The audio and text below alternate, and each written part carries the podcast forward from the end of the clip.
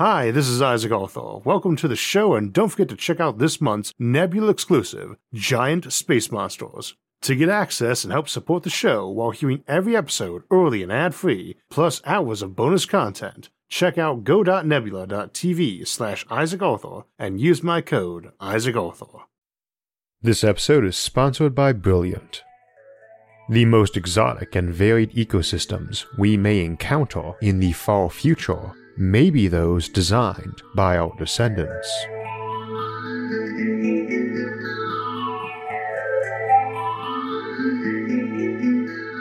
So, today we will be looking at the concept of living spaceships or bioships, something we see a lot of in science fiction, though in various different ways. Sometimes it's merely a self repairing spaceship with an AI, like we see with the ship Liberator and its computer Zen in the classic dystopian sci fi show Blake's 7. Other times, it's a sentient, living, but totally engineered spaceship like the Vorlon and Shadow vessels in Babylon 5. Other times, it's far more organic, like the Leviathans of Farscape, being more like a space whale that even breeds and reproduces, as we see with Moya and her son Talyn. From a science fiction perspective, this is a really neat idea, and so too is the idea that huge space monsters might evolve to live in space. And we played with that notion in the bonus episode Void Ecology that came out Sunday. But the idea that life might evolve in space and be used by us might be rather backwards. What's interesting about living ships is that they could form the basis for machines turning into a more classic life form. Today, we'll be looking at how that might happen and how likely that might be, how the solar system and galaxy really gets colonized. But we need to begin by asking three basic questions. First, what do we mean by a living ship or living machine? Second, why would you want such a thing? And third, what is the distinction between biological and mechanical? What is life? Not an easy question, nor one that we can rely on classic definitions for. Not here on SFIA at least, where we spend so much time out of modern contexts. Just about any definition anyone normally offers, we can kill almost offhand by challenging at least one of the terms. For instance, the capacity to reproduce would seem necessary, but you are obviously not dead if you get a vasectomy or your tubes tied nor is a mule, one of humanity's earliest tinkerings with nature, not alive because it is born sterile. The mule is a great example of us creating a life form as a machine, too. Needless to say, mules or sterile humans also have reproductive processes occurring all the time, even excluding our own cells reproducing, we are essentially colony organisms whose minute by minute survival relies on independent organisms inside us, inhabiting us the same as we inhabit our own ecosystem and planet. Indeed, that includes a lot of viruses and viroids, which are themselves tricky fits inside most biological definitions of life but we usually wouldn't call a house or skyscraper or a city or a planet alive just because they had us within. So, too, definitions of life tend to hinge on contrasting it against the inanimate. But my car is obviously not alive and is way more animate than your typical tree or fungus, which are manifestly alive. Similarly, artificial intelligence, in an android body or strictly on a computer, is nothing new as a concept here, nor is the idea that a human might have their mind uploaded to a computer, same as an AI, but presumably not an AI, and live in an entirely artificial simulated reality if they wanted. And since humans are the only known example of sentient life, or at least sapient life, we can hardly use high intelligence as that definition, even if we broaden it to our furry friends. Few would say a microbe was intelligent or that it wasn't alive nor can we zoom in on biological characteristics like DNA, since an alien life form might not use DNA, or even an amino acid based protein, for encoding its genetic information. This tilts one toward wanting to paraphrase Justice Potter Stewart's famous commentary on Jacobellis vs. Ohio on obscenity. I shall not today attempt further to define the kinds of material I understand to be embraced within that shorthand description, and perhaps I could never succeed in intelligibly doing so, but I know it when I see it. Where life is concerned, I know it when I see it might be very appropriate, particularly considering it was a very clear thing to us until we started learning more, finding exceptions, and asking questions. One that doesn't get asked too much, though, is if we actually need a clear definition. Car maintenance is an expensive thing, as it is for the roads they travel down, the houses and buildings they travel between, and just about every other apparatus humans use a lot. It certainly would be nice if they required no maintenance, either being ultra sturdy or self repairing. And this is far more true of interstellar spaceships, which need to spend centuries traveling the void between destinations, or any artificial habitat we might build, like an O'Neill cylinder or artificial world, which are substitutions for Earth, which we typically think of as requiring no intelligent maintenance, since we tend to assume it has none, or at least most of us these days think so but certainly many of our ancestors disagreed, while simultaneously having definitions for life that excluded the inanimate. The boreal was not alive, the fungus on it was. And while most of us would extend that analogy to our planet, our ecosystem being the fungus on the world sized boreal, in the end, our ancestors might prove a lot more correct in their attitude. See, if we terraform another planet, it is very likely to need methodical effort to keep it terraformed, at the very least in carefully tailoring the organisms there to maintain that environment. And needless to say, any artificial habitat would need that maintenance too. This does not necessarily require going all in with self repair, something with cells and organs that repair or replace themselves. You might have a car that's simply computerized enough to know its tire is getting bald or its engine needs a piston replaced, self diagnosing, and simply sends a request for approval to you or an inquiry to its manufacturer about what to do, then drives itself off to a mechanic. We are clearly already going that route, with more and more computerization in devices that self diagnose and get constant update patches from its creator. With self driving cars, one able to take itself in for repairs would seem viable. This doesn't help us much with other machines though, and while home delivery and pickup is getting far smoother and easier and cheaper, so that the machine might just send out a repair call for pickup by a drone or such that comes to your home, it obviously doesn't work for your home, which is rather hard to haul away for repairs, plus you live inside it. One way we picture this is that self repair might be done by a host of tiny robots going around doing the work, but in such a case, they'd seem more like the life form that repaired a non living machine. Of course, if they are operating under the control of a sentient AI, one might argue that the house was more like the skeleton of that house computer and little robots, be they the vacuum cleaner or the nano robots fixing the wall, were its flesh and blood, or symbiotic organisms under its management. There's a pretty obvious motivation for self repair and general automation like that, and not merely convenience. The savings in time and money would obviously be huge. And while I always counsel folks to learn many skills, I have to say I don't think I ever gained much from learning how to put drywall up or nail shingles on my roof and I don't think our civilization would lose much if our roads were altered to be more like bone, with some machine or tailored life form repairing them. Indeed, that's another pathway we might see our machines go. And yes, roads and highways are machines under most definitions of machine, a term that is just as broad and vague as life, and to which I know it when I see it probably not only applies, but likely should also be something we should be asking ourselves if we actually need a strict definition for. Picture a road with all sorts of conduits through it carrying water, sewer, electricity, etc. Now imagine one that also had an equivalent of blood, a nutrient for feeding the repair mechanisms of that road, and which could scab over a spot that had a pothole ripped into it. Such an invention would be worth trillions in long term savings and even safety. Picture one a bit smarter that plows itself of snow, keeps warm enough not to ice over, that cleans and mows its own ditches and berm, and that keeps the cracks in its adjoining sidewalk free of weeds. Imagine one that knew when people or animals were crossing, when cars were approaching, and could shout out at everyone to avoid collisions.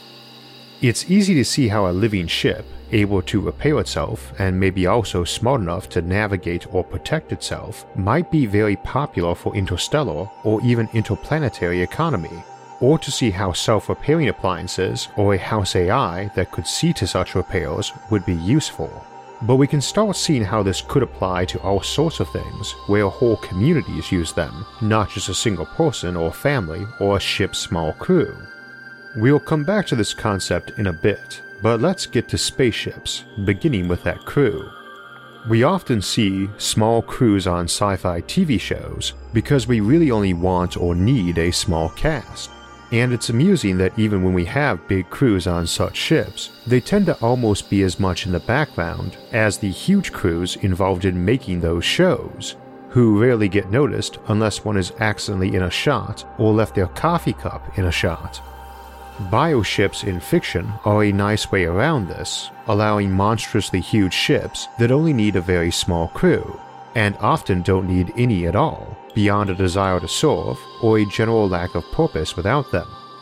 This is maybe not too far off the mark either, because while such crew exists in the show to give us humans to see and center the stories around, it's rather likely any minds we were using for such ships would be based on something with social tendencies and a fondness for people to make it easier to fit into our purposes, so they might need people on board to feel comfortable and happy with their task.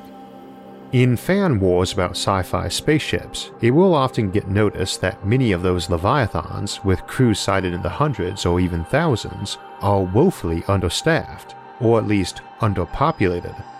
The USS Enterprise D, for instance, shown to be of no higher density than a typical naval vessel, which is to say less than water, 1 ton per cubic meter so they don't sink, has 1,014 crew and is listed as having a displacement of 4.5 megatons, 45 times what a Nimitz class aircraft carrier displaces, which also has 6 times the crew packed into it, essentially 270 times the population density. For the moment, we'll just say the density of the Enterprise D was the same as water, and thus has 4.5 million cubic meters of space, and a crew of 1,014. This would equal 4,400 cubic meters per person. A fairly spacious house or apartment is usually only going to have about 100 per person.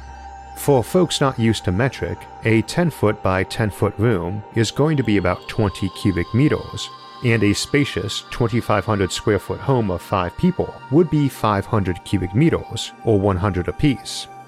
When we start talking about the huge Star Destroyers of Star Wars or cruisers of Warhammer 40k, both of which use tens of thousands of people for their crews, but which are often kilometers long, when you run the numbers, you'd be talking about entire warehouse sized areas per person nor are they simply full of equipment and ship components, considering when they do list mass and size for most of these things, not only is it low density enough to float on water, many would literally be able to float in air.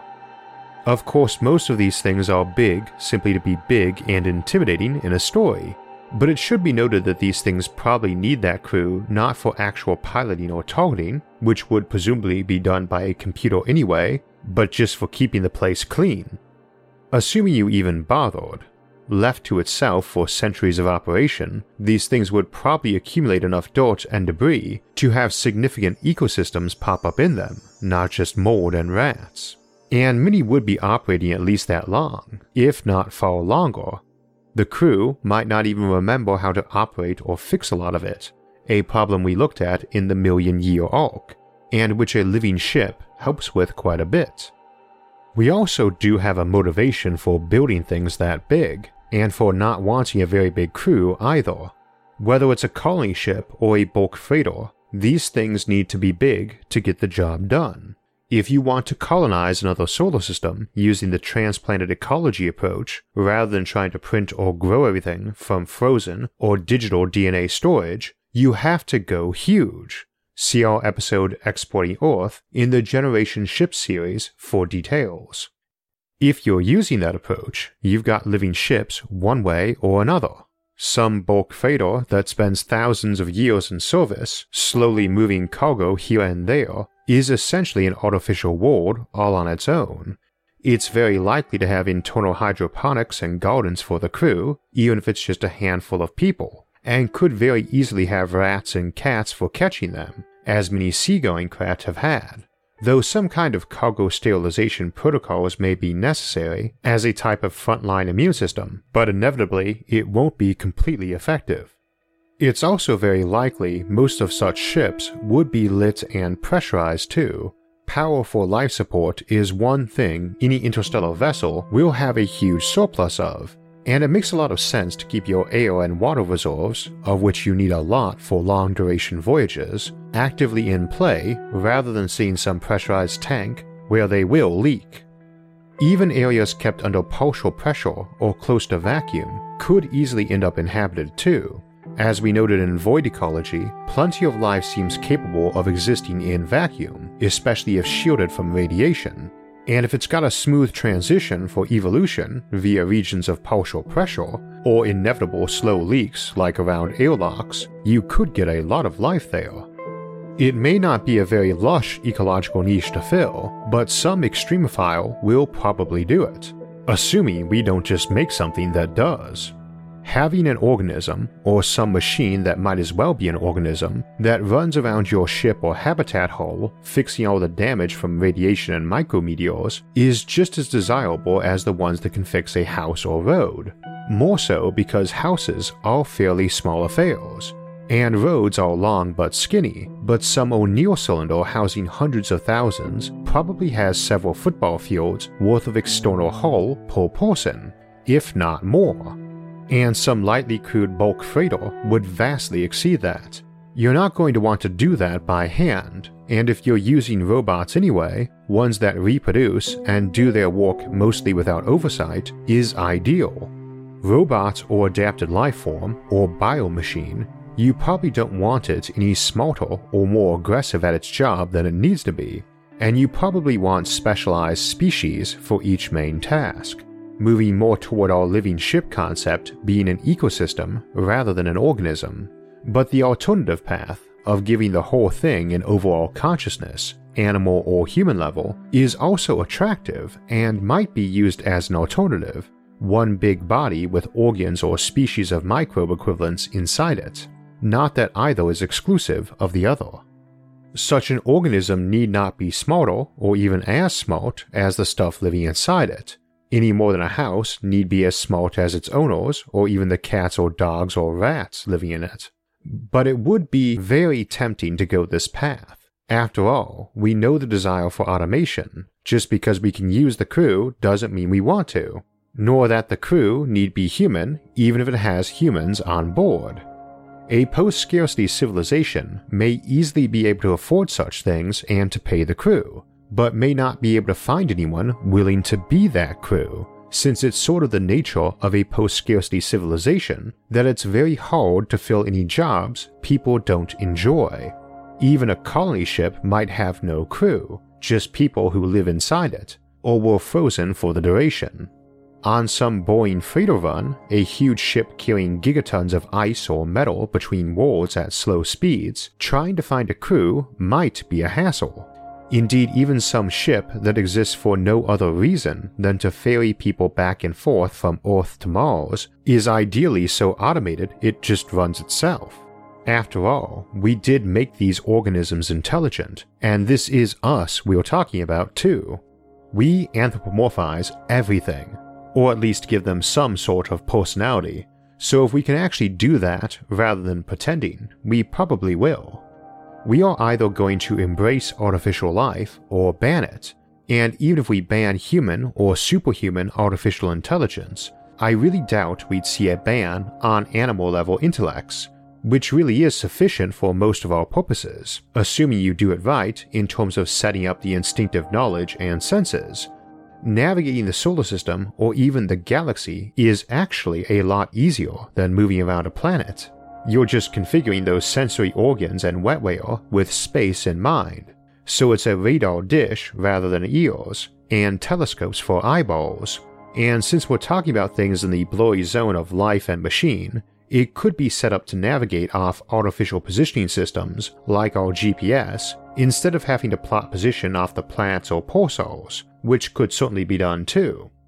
I should note, incidentally, that when I say telescopes and radar dishes as eyes and ears, I'm just being metaphorical, but this is space and a giant ship, so it need not be very metaphorical. You could grow an eyeball the size of a football stadium.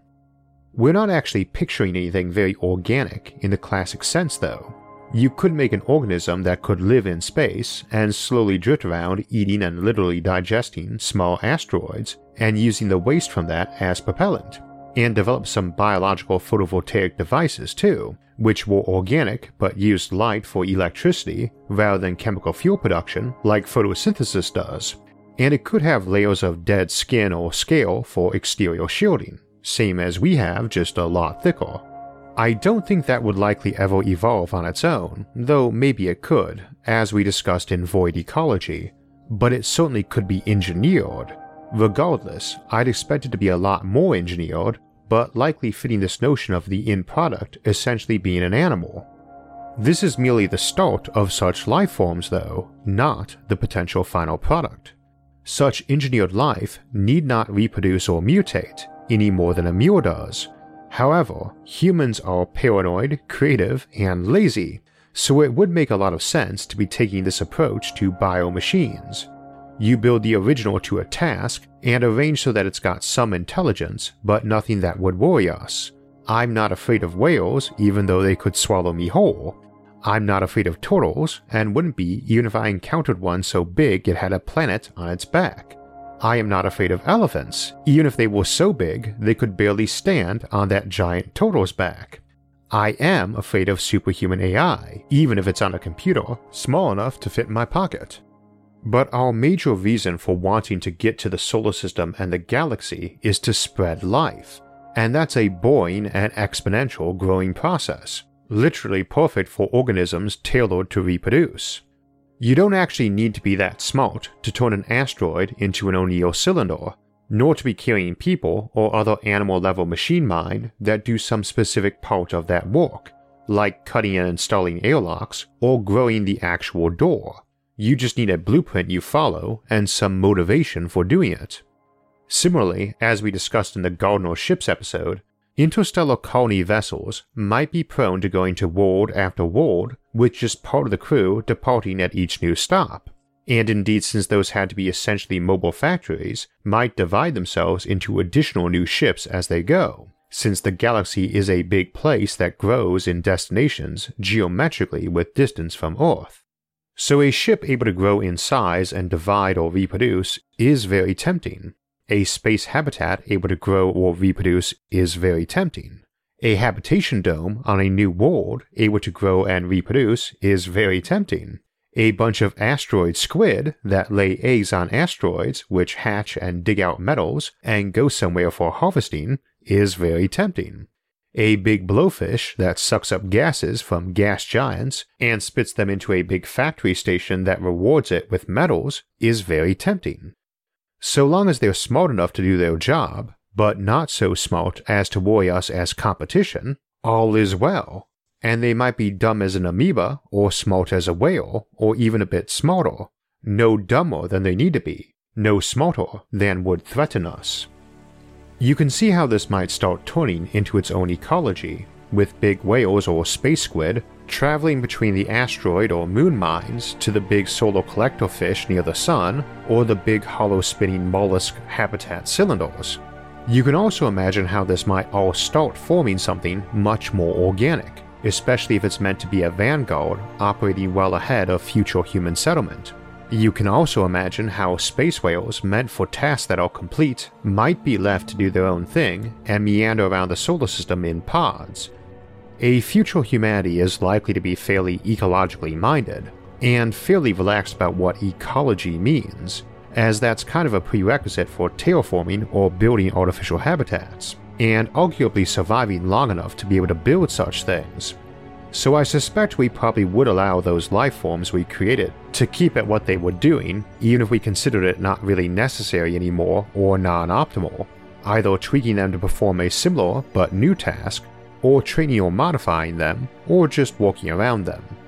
Here at home, one can easily imagine how that might result in the construction of a Dyson swarm that was more organic, be it actual life forms that reproduced as the habitats, ships, and collectors we needed, or merely those machines with ancient and venerable minds inside them, something like a genius loci, or spirit of the place, tasked with maintenance of the place or overseeing others which did specific tasks. Away from home, though, it would be very easy to imagine systems unsettled by us yet having developed into full scale Kardashev 2 ecologies, complete with giant space whales and space kraken and space turtles, all happily meandering about awaiting our arrival, and mutating and adapting and diversifying. Might be tricky when we arrive, since we'd now be settling established ecosystems we'd likely want to preserve, not dead rock but personally, I find that idea entirely appealing. And there's something poetic about seeding the galaxy this way, of getting to hear radio whale songs, or being just a bit careful arriving at some new rock, for fear there might be a big space crab waiting inside. It's hard to say what we might find out there in space, as the universe is a pretty surprising and puzzling place, but that is half the fun. Solving puzzles helps keep the brain sharp and is an excellent way to learn, and that's something our friends over at Brilliant like to emphasize in all their courses. They've got a great new one on science puzzles, where you learn as you play with puzzles on topics like House of Mirrors, bridge building challenges, and quantum light. The key to learning is to keep it interesting and find time to do it, and they help with that too by having an offline app that lets you download the courses so you can work on them anywhere whenever you have a few free minutes, even when traveling where your internet connection might get spotty. If you'd like to learn more science, math, and computer science, go to brilliant.org slash Isaac Arthur and sign up for free. And also, the first 200 people that go to that link will get 20% off the annual premium subscription, so you can solve all the daily challenges in the archives and access dozens of problem solving courses. So we have a special treat coming up this weekend as we team up with Jade from Up and Atom to take a look at Boltzmann brains, hypothetical randomly assembled minds, and the anthropic principle. But we still have our regular episode next Thursday as we return to the Alien Civilization series to look at possible alien invasion scenarios and what might motivate any potential alien overlords. For alerts when those and other episodes come out, make sure to subscribe to the channel and hit the notifications bell. And if you enjoyed this episode, hit the like button and share it with others. Until next time, thanks for watching and have a great week.